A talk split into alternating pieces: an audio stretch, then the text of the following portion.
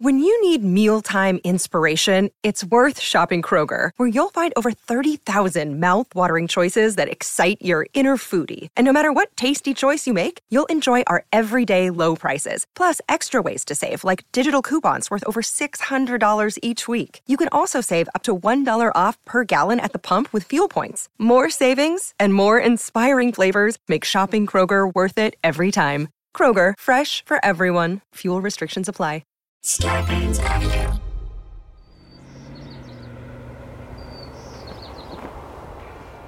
Hey, Hey, what'd you think? about what? Did, did you get my text? Oh,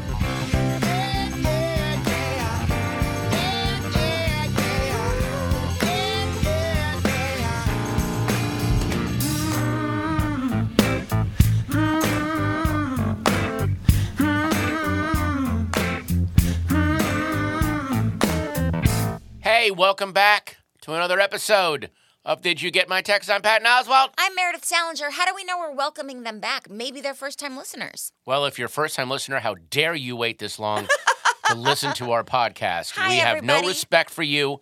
Crawl away. It's too late. You can't get in. I really want to take Hang on, I'm closing the velvet rope. You're not getting into Studio 54. Cher, Truman, you can come in. This little looky loo, no. All right, go ahead. I want to take a poll of who's doing laundry, who's driving, who's at work and not doing their work and just like playing crossword puzzles on their computer and listening to a podcast. Because people listen to podcasts. Oh, I listen to podcasts when I'm doing, especially when I'm doing like mindless stuff. Constantly listen to podcasts. Well, what if you were doing mindful things like homework? Then don't listen to a podcast. Right. I walked in the other day and I saw Alice listening to a podcast and she's doing her homework. I can actually listen to podcasts while I do my crosswords. That's Okay. one thing I can do. Oh, I can't. But uh, yeah. I But- need to have but full focus. laundry, driving, and uh, dishes. Oh, amazing. It's my we laundry should do go-to. segments where there, here's our laundry segment for when you're doing your laundry. Here's our driving segment. Here's a question about laundry. Do you guys fold like do you ball your socks into little pairs? Like do you fold the top over and make it into a little thing or do you fold them? Patton likes to take his socks and then just fold them together. I like to make them into a little f- but when you ball them, you stretch out the elastic at the top, and then they don't fit as good. but if you ball them enough so that the elastic part goes completely over and then it like re- retains its shape again. But the act of the the act of balling it over time. Okay, you're right. Yeah. Um, how's your day, Patton? Oh my goodness. Actually, no, my day's been pretty horrible. I'm still in my stupid cast, and uh, well, actually, your cast is gone. Now you're in a boot. I'm in a boot And the, now. and the boot is a removable boot so that you can take a shower. And if you feel like sleeping without it, you can. But when you're not wearing it, I've noticed that your little ankle starts to twist in the wrong direction. what if I let my foot heal in the wrong way, and I have this really cool limp, and I got to walk around with a sword cane? You and already look- have weird walking. You already have weird enough I'm, things I'm about weird yourself. enough looking. I don't need to add anything I else. think you've got. You've got. Yeah, you're good. I want to look like a scary Charles Dickens character that the, You've the- done it. That the children throw snowballs at as he I don't walks. think you don't need a shakes his cane at them. You don't think you need an extra impediment Put to these it put these urchins in debtor's prison. Um, uh, did you get my text? Um, I've gotten many. Which are you referring to? Well, I sent you this really sweet text uh, from a guy named Gary Larson. Gary Larson, as oh, you know, I did. wrote and drew the fabulous Far Side comic strip all through the 80s. Uh, he is since retired um, and does a lot of work with um, wildlife and animals. He's a, he's a genuinely great guy. So he did a comic strip a long time ago uh, called Hell's Video Store. It was published on September 25th, 1991. September 25th was my brother's birthday. Oh, really? Never been to a birthday party of his. He doesn't last- really. Well, no, he did one. He did, and he didn't invite me. Remember, we talked about it on the podcast. It was at an Italian restaurant. Everyone was invited but me. And you said it was like a guy's night, and then I found out later that there were like all these girls there too. Well, it was all the writers from MST3K. oh no, It was all these nerds talking about movies. You would have, you would have, you you would have walked into traffic, the way we were all talking. But then this guy, so William Bodine, remember when he did? So he when he, oh, you, it, it would have killed you. Uh, I didn't care that I didn't go. I'm just saying it would have been nice to have been invited to All my right. brother-in-law's birthday, but that's cool. That just gives me an out Yep. for not inviting any, anyone There you go. stuff. Anyway, so the comic is called Hell's Video Store, and it's people uh, in a, a video store in hell. There's flames. There's a devil checking people out. The only available movie is Ishtar. So that's the joke. Oh, In yeah, Hell's Video Store. When you look at the picture, it's uh, rows and rows of videos to check out, and every single one of them says Ishtar on it. Ishtar. And then he just wrote this. I But- love no, this but so what's much. the caption? It just says Hell's Video Store. Oh. So this is the video store in hell. So then he just wrote this letter about this strip, this old strip, which is, you know, more than, my God, it's 21 years old now. But to whom it may concern. When I drew the above cartoon, I had not actually seen Ishtar. I only knew or sensed that it had entered the film industry lexicon as a major turkey. Years later, I saw it on an airplane and was stunned at what was happening to me. I was being entertained. Sure, maybe it's not the greatest film ever made, but my cartoon was way off the mark. There are so many cartoons for which I should probably write an apology, but this is the only one that compels me to do so. So, but just that idea of as you get older and things that sometimes you maybe went along with the crowd or you went along with the zeitgeist, like, yeah, this thing sucks. But then as you get older, you kind of look at it and go, wait a minute, I- didn't really know whereof I was speaking. I was just kind of, I was going along with the atmosphere of everything. Right. It's sort of like there's always that one thing that comedians all over the place usually have that same punchline about things like, oh, it's, uh, you know, they'll. I've said this before. Everybody chooses the band Foghat to make it. They're like, oh, he's but you know, it's not Foghat or something right. like that. And I don't think I've ever even heard. Have I heard Foghat? What have they sung? Slow ride. Oh, I love that Slow song. Okay, ride. Foghat's great. Uh, yeah, by the way, Foghat is great. Right. Okay. But Yeah. you know, or, or like for example, um, Steve Guttenberg. A lot of people make fun of like Steve Guttenberg. They use him as like, uh, oh, Steve Guttenberg. I don't know why or how comedians do that thing, but they do it. Have you watched wonderful movies? That did you see Cocoon? He did a look. He did a bunch of great movies. It's that thing of when you become ubiquitous, and, you, and he was. There were a couple of years he was just everywhere. So then there's always going to be a backlash. Right. So I think people then do that thing where it's like, oh, Steve Guttenberg, and I'm like. Fuck you. He's awesome. He's adorable and he was great. Don't be mean. Yeah, and if you watch movies like Diner and Cocoon, I mean, my and, gosh. you know he was uh, especially. Also, he didn't look like he was trying to be a star. No, he, he just just looked like this normal guy. That's why he was so good in movies like The Bedroom Window. He's a perfect Hitchcockian lead in that he just he's a normal guy that almost looks like he's out of his own element being in movies. Like, He's what the na- hell is going on here? He's just natural. He's just- very natural. He's very natural. So- but yes, there are things that people just say when they actually haven't seen all the things. yes. And so they'll they'll comment even if they don't know. And actually, it's like a terrible thing. People do that clickbait thing where the headline of the article Mm-hmm. says something, and then they share the article, and you're like, "Did you read the article?" Because it actually says the opposite. You're you're forwarding something that you think you're making a point with, but if you read the article, it's the opposite of your point you're trying to make. People Well- just don't take the time. Well, also it, because it, it, it's so much easier to shorthand things, and sometimes it can be kind of funny, but sometimes it can be really, really tragic. I mean, a funny version of that. Uh, there's a great comedian named Shane Torres.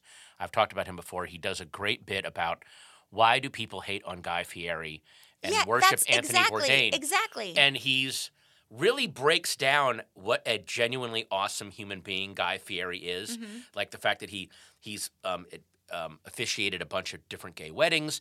He he he designed a show that specifically goes out and targets tiny little businesses with no advertising budget, gives them all kinds of exposure, keeps them going. Like But he's done he's nothing butt of a but joke. good stuff. Yeah. Or people are like, "Ew, Guy Fieri." But why? Is it because of his shirt or hair? Or I think it's a combination of a lot of his. Um, there's a there's a very um, notorious review of his restaurant in Manhattan, where um, they really ripped apart like how heavy and calorie laden the food is, and it was just like that.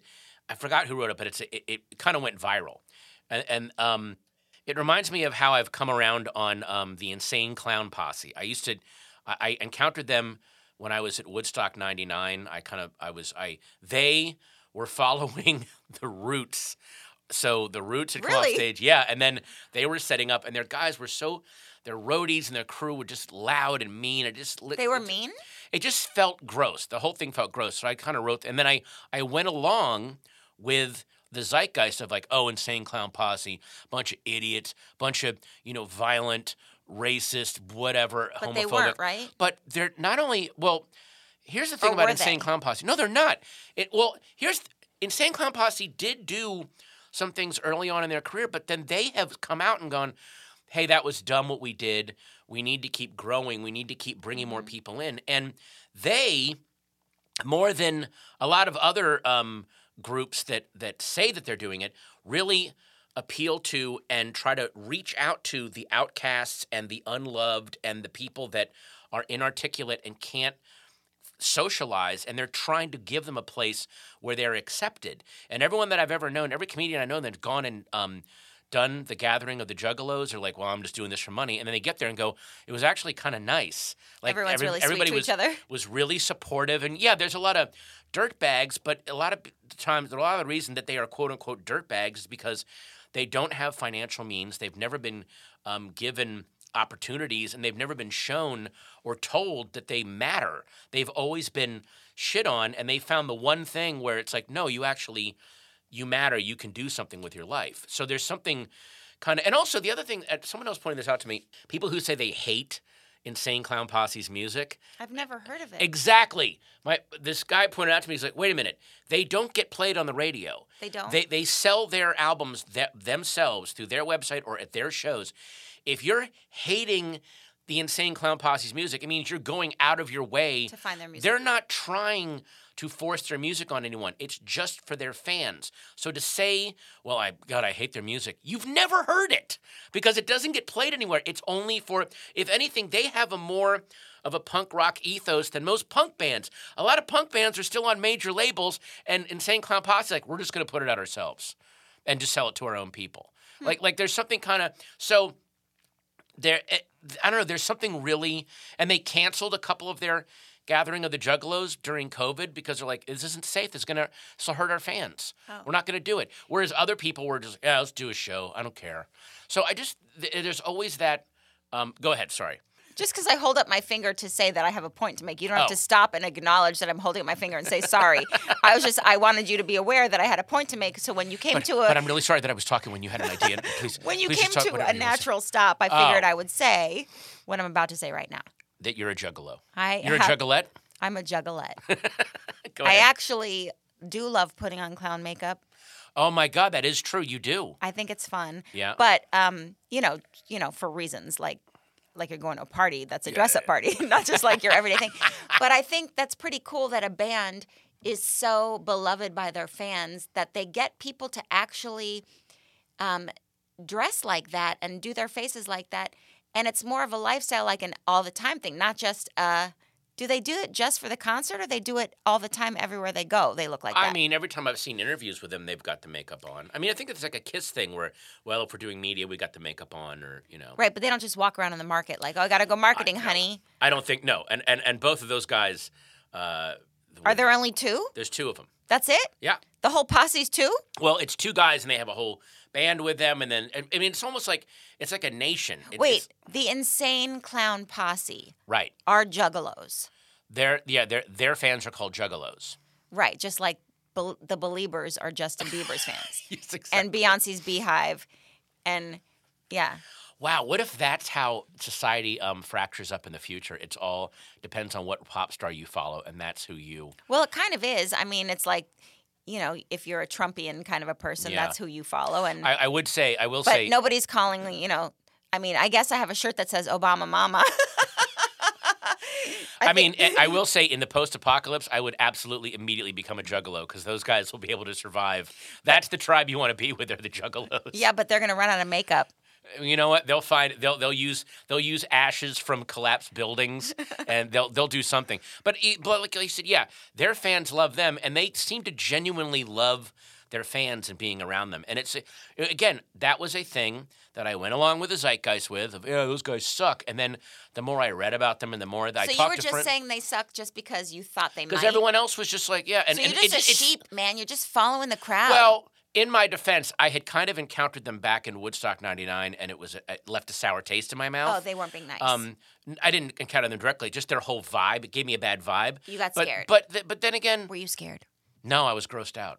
There was a lot of Faygo. What does know that they, mean? They spray a lot of um. They, there's this there's this soda called Faygo, and they spray it all over their fans because it's a, it's, it's Is it like a Red Bull? It's like a local Detroit cheap soda. It's like this emblematic of like I can't afford the good stuff. We drink Faygo because like that's the that's the Is Pabst. Blue Ribbon uh, a good beer? I don't know. I, is, isn't it from Milwaukee? I don't know.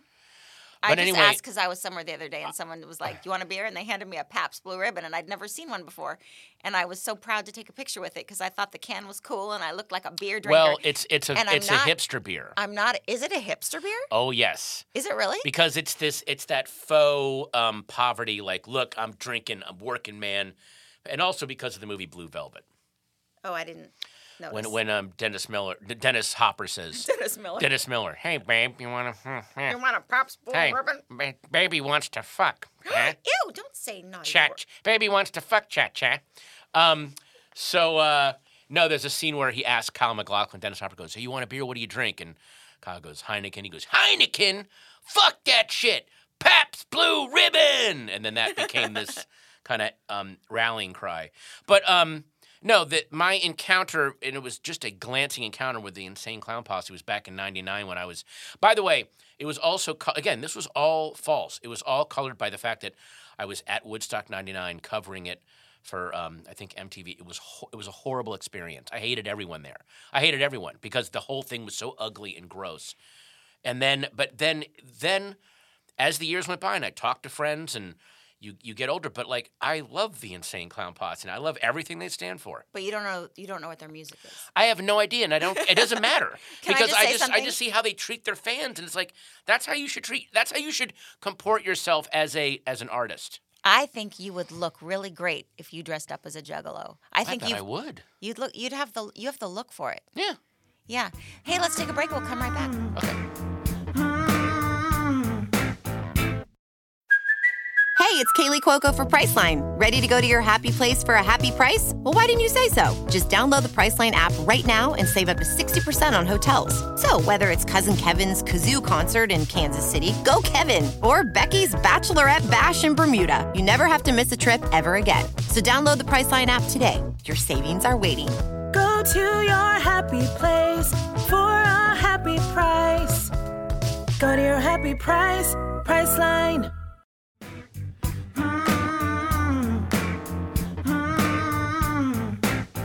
Welcome back to Did You Get My Text? Pat Oswalt has more things he'd like to say about what we were just talking about. Well, I just wanted us to both talk about things that we've had second thoughts about where, where we admit that oh, Marriage, marriage, marriage. I have second thoughts. It's way too much responsibility for me. I want out. I do not want out, but boy, dear Lord, to all the single people out there, I have to say, it's awesome being single. The Are you shouting out to all the single ladies? all, all the- single all the ladies, single ladies? all All the the single, single ladies, ladies. all- Should they put their hands up? put your hands up. Um, really, the minute I got married, not the minute, but like the first week of being married, I called my brilliant, beautiful, smart, fabulous single friends. And I was like, you guys, just want you to know, like, you do not need to get married. This is not something anyone needs to do. It's a lot of responsibility. Just live your life. Just like date who you want. if you like someone, like just like them, but like don't live with them. Don't like have to plan their schedule. Don't have to be there when they break their foot. By the way, I need you to scrub me later. I need my shower. Oh my God, you guys, everybody listening, I have to tell you something No, super don't. gross. Just listen. Uh. So, yeah, Patton had his little cast thingy do, and his little foot got all dry. And he's like, I oh. need this special sock with this special cream. And he was like, honey, can you get that cream for me? And da da da. So I came downstairs and I handed you that little tube of, of like foot calming healing cream. Mm-hmm. And I handed it to you. And you go, can you put it on for me? and I literally was like, oh my God. And I like was just like, be a good wife, be a good wife. Don't be grossed out. Don't act like this is gross. And I like put it and I like totally gave you a foot massage. And I was mm-hmm. so loving and gentle. And and I put the little sock over it. And I was so and then I went and washed my hands really well. And then I called my mom and I told her and she's like I and she said, I, I I said I did it. She goes, Oh God, that's disgusting. and I was like, Mom, it's the worst. Thank you for not telling her that I made you wear that handmaid's outfit, but it was such a turn on. It was such a turn on to to have you under my eye. Uh, anyway, um, yeah. So there's a lot of uh, stuff that I, when I read that Gary Larson thing, it really hit me how many things I have gone along with uh, in the zeitgeist. That then later on I realized, oh no, I was just going along with whatever. I was doing the lazy shorthand shit and not actually reading about what was going on and go, well, actually, no, it's more like this. Um, the two big, the two big ones. And I was there one year. Uh, uh, Marcia Clark. I remember uh, during the OJ trial, Marcia Clark. It was just the thing of like, oh my God, she's so incompetent. Oh, she blew that. What you know, whatever. Blah blah blah. And then I was there at the Emmys the year that um, Sarah Paulson won for. Uh, is it the United States versus O- OJ versus the United States or that that Whatever the OJ show that she won for. and she apologized to uh, Marcia Clark. She's like, I, along with I think a lot of people in this room, uh, went along with the, the the little thumbnail sketch of, oh, you were this. But the more I've read about what you went through and what you actually did, like you were operating at the top of your game. It was the whole thing was stacked against you, and it was this really, it was a really humbling thing where you know it was like Marcia Clark had to kind of eat that for a decade, Mm-hmm. and then finally people came around to like, oh, wait a minute, no, this isn't, you know, um, and same And with can, Mon. you, can you imagine being the person that has that's what I mean. people thinking about you? And it, it happens a lot. And there's this also just, you know, I don't want to get into it, but like cancel culture and all that stuff. yeah. Like people will get targeted and it's over and they never really get to explain their side or Yep. uh, where it was coming from or anything like that. And it's everybody's so quick to dismiss and or judge and hurt and That's what's kind of interesting because now we're seeing the other end of that pendulum where now people are coming out the other side and there's a there's a bit of a public humbling in terms of oh we all rushed we rushed onto the hashtag we rushed onto the meme and didn't actually get the whole story I mean, Every, eh, all society right now is like Yes, that. exactly. Everybody's hopping on anything. Yeah. I think everybody's just like, well, I guess over the world, people are just so on edge. They're just ready to be like, this is bad. Point to that and don't think of other things. Or Right. it's a distracting mechanism too for you know. but the the other uh, two of the other big ones uh, were I um, mean, let me just point out very, very quickly that when they were investigating the January 6th insurrection and they were investigating Ted Cruz for his part in it, um, it was so interesting that every tweet that he made was like Patton Oswalt, and he would like try to do a Patton, and you're like, dude, you're a fucking senator. Why are you like? He's so. It's like look that way, look that way. Point to anything else but the hell that I'm going through and all the evil stuff I've done, and then you know, and then all his.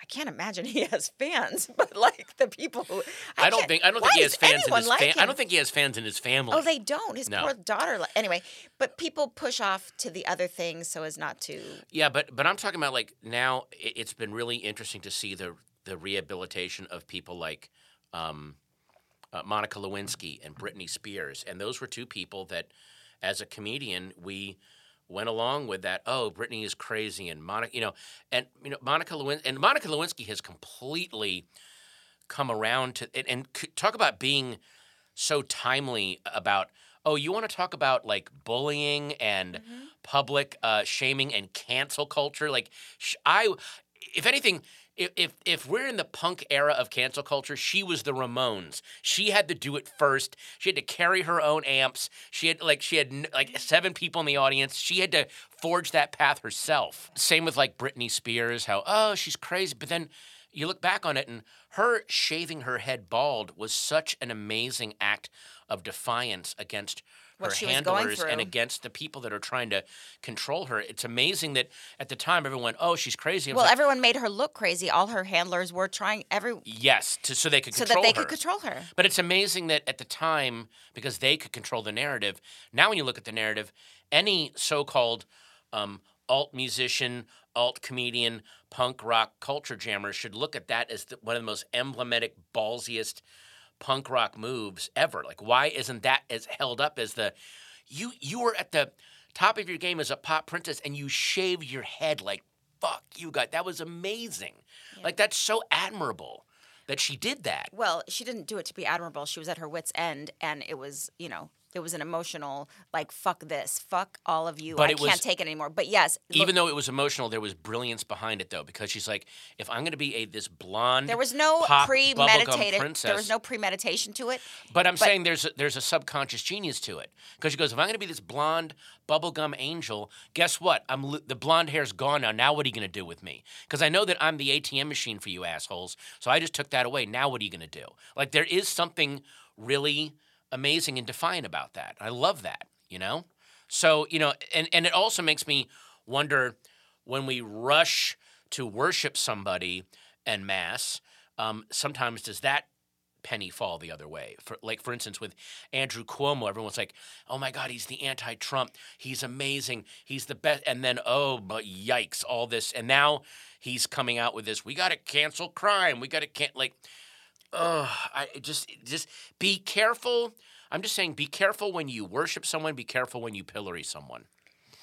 there are levels to everyone. Mm-hmm. There's always there are people who do wonderful things. There are people who do that. People are a multitude of personalities and and and behaviors, and and to be so black and white about it, you know, it's mm-hmm. that separate the artist from the man thing, separate the mm-hmm. politician from the act they did. I mean, for Christ's sake, Howard Dean went yeehaw and he fucking lost the presidency Yeah. it's it's people have to allow for the humanity of a person and unless you're doing harm to someone else Yeah. you know allow for the mistakes that are everyone makes but they don't get it doesn't get put on you because you're not the target of the attention Yeah, but there's very little humanity in amusement and distraction. That's the problem right now.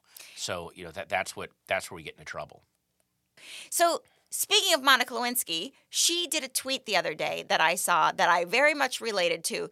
She said uh, something along the lines. She showed a picture of a, a pile of tangled necklaces, and she wrote, "This is where I'll be for the next five hours or whatever." Right. wi- With her um, safety pins to help undo them. And perhaps a lot of people don't know, but most people who have skinny necklaces know how tangled they can get or they get knots. And so I was looking at this thing going, right, there needs to be an infomercial where there's got to be a better way. where, uh, where somebody can say, Are your necklaces tangled like this? Well, use this product and in three, two, one, untangled. Right. And then all these people started writing comments like, Hey, this is how you do it. So, So they had people were giving her tips on here's how you untangle them. yes. Huh. And one of the tips was put the necklaces in a shallow bowl of water. They'll float, the little knots will float, and you can separate them easier with your tweezers or safety pins or whatever. And then one guy said, dental tools are a great thing to use to untangle necklaces with. huh. So immediately I went on Amazon. And did you know you could buy dental tools for like $10 ish? Right. Something like that. Wait a minute. That sounds a little shady. Though. It does, it sounds Shouldn't they little- cost more than ten dollars? You'd think they'd cost more. So I called my dad, who's a dentist. Uh huh. And I was like, Dad, does this seem shady to you? And he said, Usually they're more than that. Yeah. He said, But they are just stainless steel tools. Huh. And, you know, I would imagine some people make them better than others. But, you know, dental tools, those just basic ones, can be like 30 bucks. I'm just I'm flashing on Nick Swardson's bit about the hamburger that's 25 cents and they're at like 25 cents. Like, wait, why is it 25 cents? Because a gumball is 25 cents. What did you do to this thing so that I only have to pay you a quarter? I don't want this. Yeah, what is it? By the way, here's a weird little side thing. Um, when the first hot dogs, I think it was at Nathan's, um, they were five cents and they were not selling because People people, thought- were like, why is it only five cents? Right. They raised the price to 15 cents and they hired some local doctors to go and be seen buying hot dogs in their doctor uniforms. And then people went, oh, okay, they're okay. Like, in other words, sometimes when things things are too cheap, people are like, I, I don't want that. Right. You have to make it cost a little more and then they'll trust it. I would say I'm victim to that because I have gone online sometimes to look for certain items. That is half your life is buying. You're not going to believe. I found a pair of Nikes and they're only $8 and they come and it's like two pieces of cardboard stapled to a rubber band. Like, what the hell is this? Of course it is. Well, but things like you could get uh, a product, I don't know, maybe a pad of paper, even maybe a like watercolor paper, and you go online and you're like, well, this watercolor paper is like a dollar for the whole pad, and this watercolor paper is thirteen dollars for the whole pad. Well, clearly that paper is better, and you know, like you go to the dollar store, Yeah. and then the same, but it's the same thing. You're right. But in those moments, I'm like, oh, well, that dollar paper is probably not very good. I should get the $13 paper. But yeah, but you never know. But you never Because know. Because sometimes I remember when, I- when I go, when I buy wine, there are certain bottles of wine because of the label and because of the company, it's 50 $60. But if luckily, if you go to a place like Silver Lake Wine, th- those are like, there's like indie record store clerks going, I know that this is the one that everyone likes, but there's this eight dollar bottle here, That's and so it's good. so amazing, and no one knows about it, Right. And no one buys it because they see eight dollars and they're like, there's no way it's good, Right. And it's actually great. Right. So you know, you just have to know. Who you're, it just comes from experience. Monica Lewinsky is the queen of. Uh, is, a, is the queen of a certain era, certain area of Twitter. I, I love her so much. Where people will, t- t- especially young people, will talk about their lives, and it's so helpful that she's there to go. No matter what you're going through, uh, it is will not equal the hell I went through, and I'm okay now. She said something that was so She's funny. so she said, funny. Um, "What's the worst bit of advice you got?" And then it was like that an internship will be good for your career. That was well. Here's one. So here's uh, someone named Beck Kubrick tweeted. This is last year. Question time. I'm 22, and people like to tell me how young I am and how much time I've got to figure things out, even if I don't feel like I do. So, what were you up to around 22? And how was your life? And how has your life changed since then? And then Monica replies, pulls up a chair. she is very funny. And she's got a great. That's how you come out the other side of a forest of razor blades. If you can come out like Monica Lewinsky with this Jedi knowledge about everything, she just seems, she just seems um, endlessly cool because of what she had to go through. Yeah, she was Yeah. put in a she was put in a bad position. I mean, there's many things we could say about that situation, but she did end up uh, Yeah. doing well after that. You, Yes, she did. I think we should take a bait. Wait, wait, cut that, Kyle. Cut No, that. leave no, it. No, Let's take a bait. let's take a bait. Let's take the bait. Let's take no, the just cut that. It's stupid. No, Um, it isn't. Fuck you. It's adorable. If I say cut something, he has to cut something. I disagree. Well, what are we gonna do now? Now We're we've gonna, we're gonna take a bait. Um, hey guys, while Patton and I fight, we will be right back, and we will um, take a break.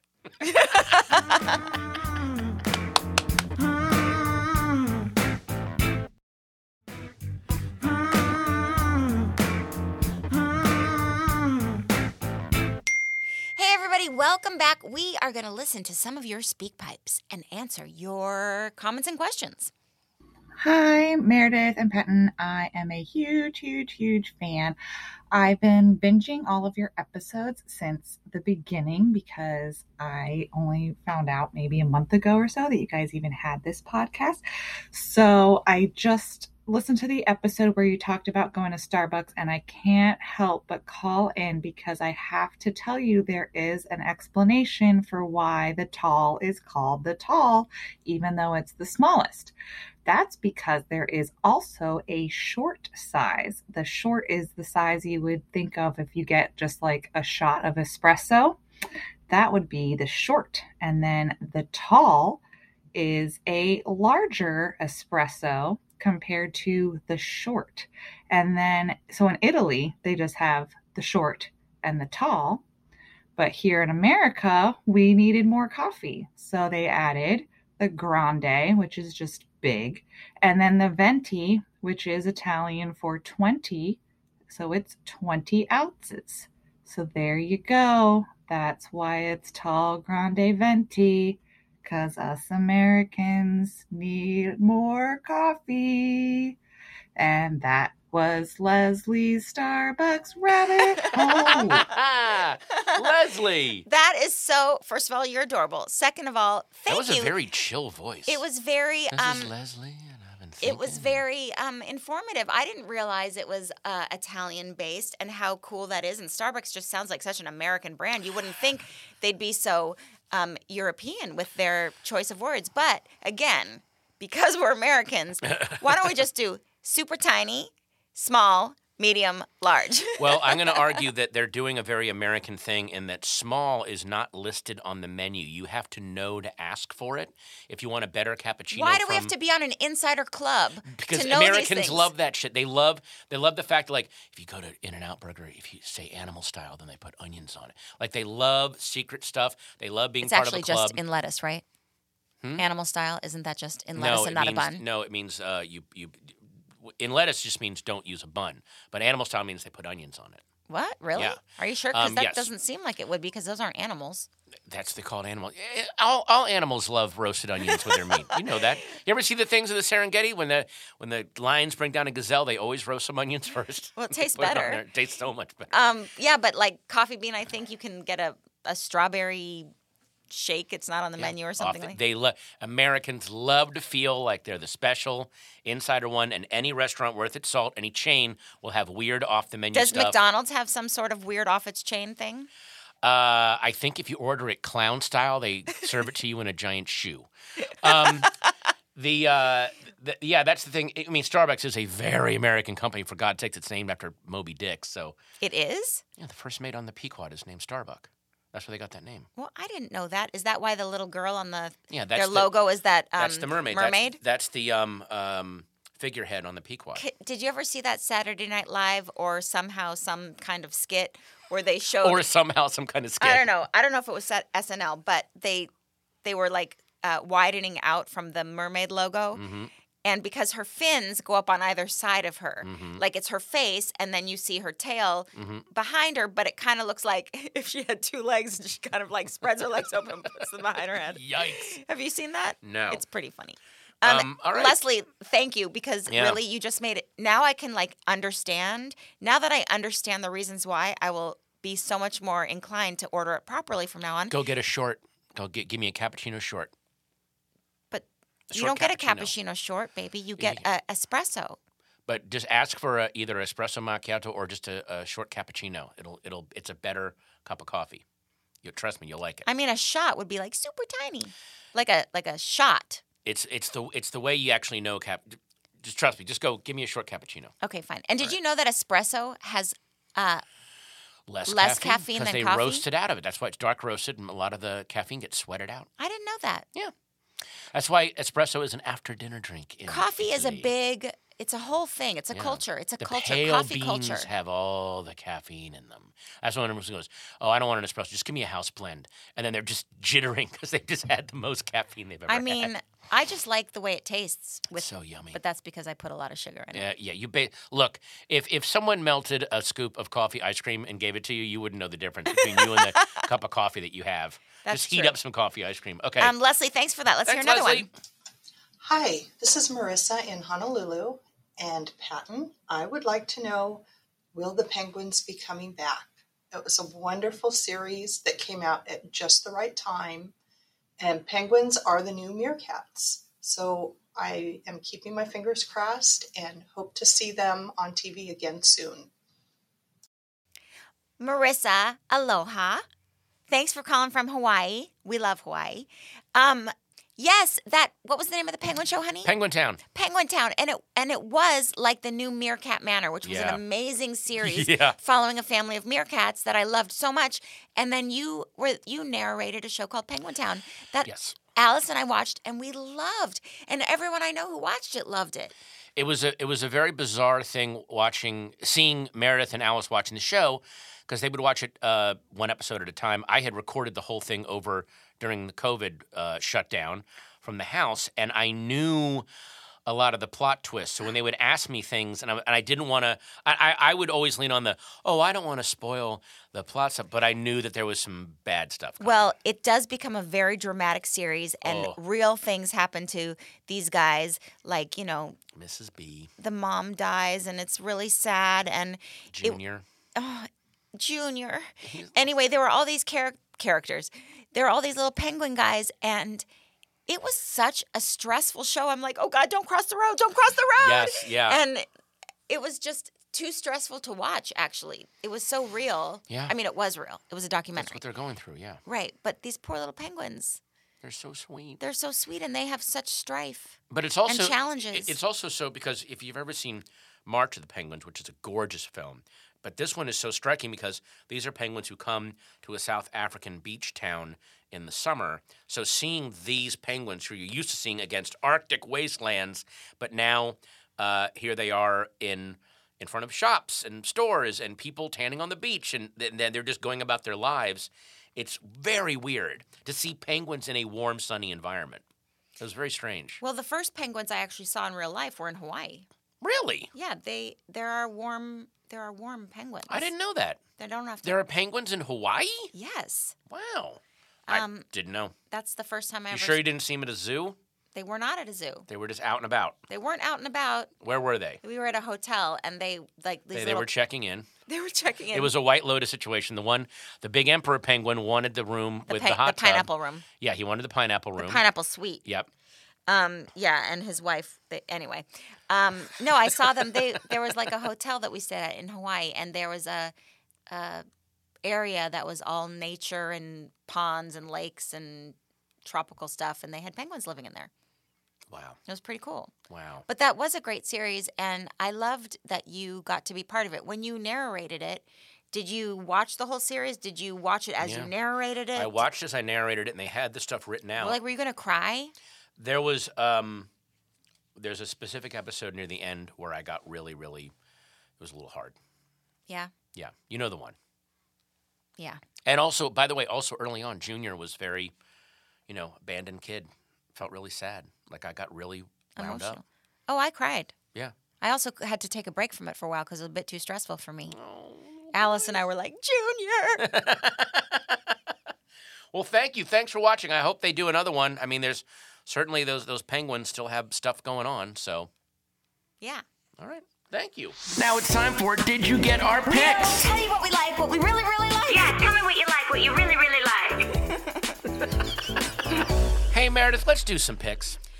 Okay, Patton, what are your picks? Well, so my- tell me what you picked. What you really? no, they're gonna play great. that song. You don't need to sing it every time. But I like to sing. I'm a singer. comics. My favorite comic book right now is happening over on Aimee Mann's Instagram feed. She is planning on writing an autobiographical graphic novel, and she is doing like kind of rough pages for it, like almost prelude pages, over on her Instagram feed um, that she is drawing and writing, and they are fascinating uh, little uh, moments from her past life, her minutia of her daily life. I mean, she's really gotten into just just graphic novels are in a really amazing way to tell um, stories. If you read stuff like Fun House, um, or uh, TV's Fun House. no, That, no, not that. no, no. I'm sorry, Fun Home. Um, Ah, Alice, see? Alice, Alison Bechdel's Fun Home whew, is amazing. Also, um, uh, Stuck Rubber Baby, and I was uh, the thing I the thing I loved was Monsters. Just incredible ways to tell, and of course, recently the wonderfully banned uh, Maus uh, graphic novel, which uh, thanks Dumb Tennessee School Board, you put it at the top of every bestseller list again, and everyone's reading it. So there you go. I love Streisand. Effect. Mwah, thank you. Um, Why so is it the Streisand effect? it's named after Barbra Streisand because they were uh, there was some kind of thing where uh, a geological survey or somebody was photographing the, um, Oh, the her coast, house. and she was like, I she went out of her way and made a big stink about, I want my house taken out of these photos, these aerial photos, and because she made such a big stink out of it, everyone went out of their way to find the photos with their house in it, and it's called the Streisand effect, and it happened again when um, they South Park did an episode about Tom Cruise and Scientology, and he threw a fit and had it banned in the UK. He like demanded that they ban it in the UK, which then what in the UK? that episode of that specific episode of South Park, Oh. he tried to have it suppressed, which then meant every single person in the UK went out of their way To see it. to BitTorrent to download it. It's like the most watched episode. The Streisand effect. Right. If you Yeah. don't talk about it, people won't notice it. Or if, they, if if if someone gives you look, if you're famous, you're going to get criticism. Just go, yeah, okay, yeah, fine. Just, you, you just got to roll with it. Hmm. As as Doug Kenney said, roll with the bullets.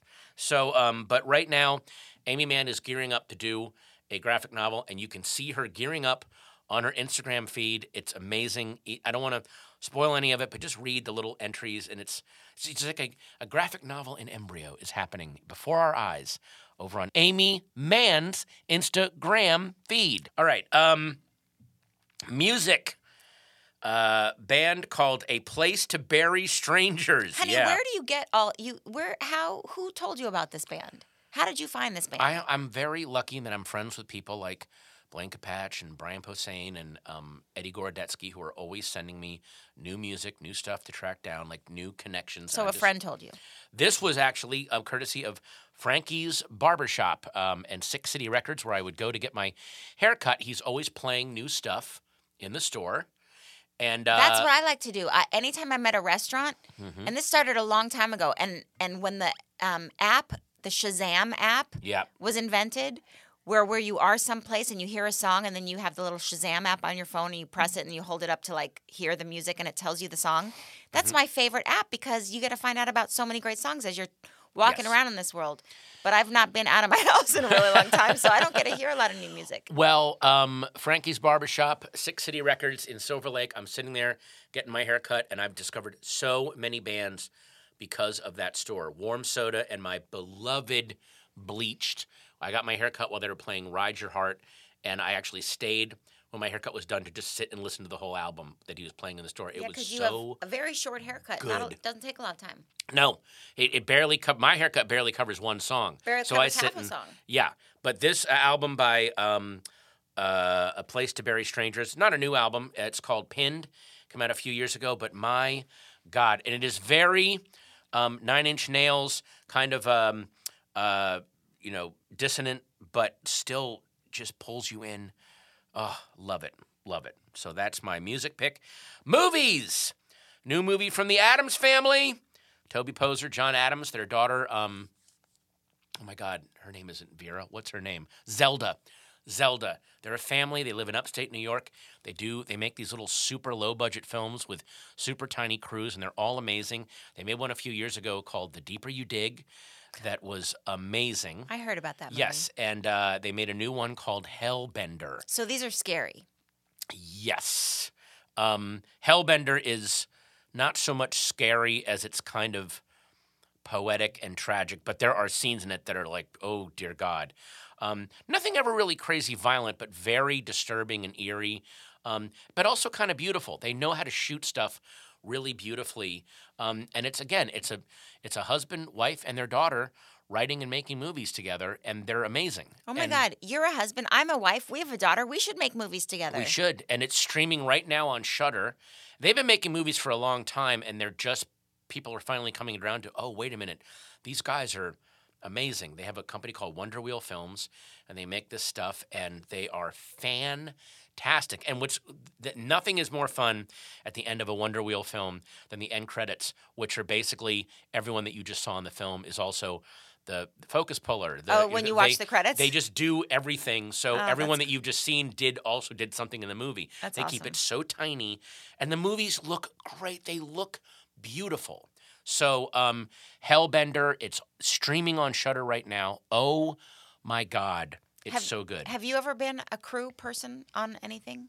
Have you ever been like the, like in a play, like behind the scenes or any of that? kind of No, I never did like crew stuff. I mean, Oh. I've been on movies. I when I was doing Big Fan, I was hauling equipment and you know helping set up because there was just no one else there. Yeah. I, I wasn't like I'll be in my trailer. A, there was no trailer. I was Yeah. just sitting on set, and then I'd go, well, can I help move stuff around? And although that's always, I I heard that um, when Donald Pleasence was doing Halloween, when he started shooting it, this at the time this was a very low budget new filmmaker. His agent said they you know they'll pay you this much money for a week you know they have some financing and he's like fine they shoot me for a week and i'm done and then they said like after three days on the movie he ended up like moving equipment around and talk like really loved the spirit of what they were doing he was an established star at that point like he had made been in major hollywood movies but he's like oh this is Well, there's that. energizing me again you yeah, know? the guerrilla filmmaking of it all. yeah Um, a friend of mine, um, Carly Kimmel, wrote this amazing short film called Jelly Bean, Mm-hmm. and she asked um, me and my friend Ever Carradine to star in it. Um, but there was all this equipment and stuff, and we had to, you know, we're holding. Everybody's sort of contributing to making it with, Yeah. because it's a it's a small little crew, and um, and when I was in college, there's something called the hasty pudding. A- Yeah, At yeah. Harvard, they have two things. Um, they have a theatrical part of the Hasty Pudding Club and a social part of the Hasty Pudding Club. And the Hasty Pudding was sort of like La Cage aux Folles. It was a 16 male member cast. Right. And half the men dressed up as women mm-hmm and half played men. It was Right. the roles. They didn't Yeah. let women act in it. yeah And maybe because it was a tradition and they didn't have women at Harvard for a long time until it went co ed. But um, Yeah, the whole beginning of the movie, the Matt Damon film, The Good Shepherd, takes place. It's, it's a hasty pudding production where the men are dressed as women and blah blah blah. oh, Yeah. that's two movies he's done about Harvard. There you go. He was in my class. We were. Harvard. Anyway, go ahead. Um, anyway, I was part of the Hasty Pudding Social Club, but that's an entirely separate thing. Um, but I was also part of the theatricals, but not as an actor. I was um, the costume girl. Oh, I told you this before, yeah, and I had to wash all the sweaty boys' Mhm. um, But, leotard. but just know that when you're watching the movie Halloween, there's it's set in the fall in Indiana, and they shot it basically on Gardner Street in L.A. Mm-hmm. To, for Indiana, and they had to like collect all these fake brown leaves because it had to be in the fall. and Donald Sutherland was out there with the crew, like college kids they were paying in beer, Yeah. but he's out there like gathering, and they're like, "Isn't that Donald Pleasence like gathering up?"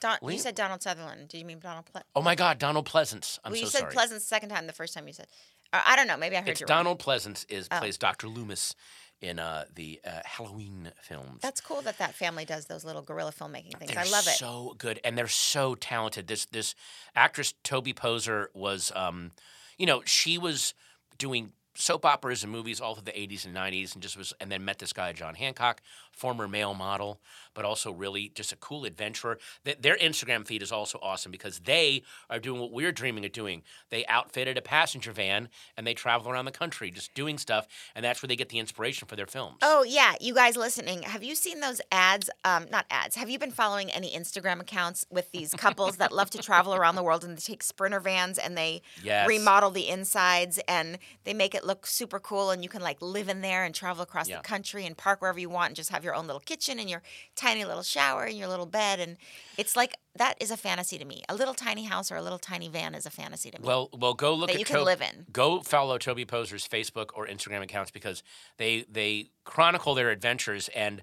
Um, like everything that the Adams family do, they just kind of jump out and do it. So uh, half of the pictures are, well, we're broken down, so we're trying to, and, and but you can tell they're make having fun doing all of it, and it's really great. So, uh, those are my picks this week. those are lovely pics, Patton. Thank you. Hey, another episode of Did You Get My Text has come to an end. But don't despair, because we're going to be back next week, and you're going to hear us, and we're going to hear your speak pipes.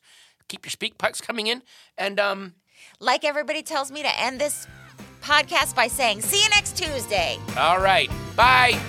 This podcast is a production of Meredith Salenger and Patton Oswalt. In association with Starburns Audio, executive producers are Cliff Dorfman and Jason Smith. And if you have questions for us, send them to Hey, did you get my text? At gmail.com. And don't forget, subscribe to this podcast. It's free and it helps us get to keep making the show. Starburns Audio, a podcast, a podcast network.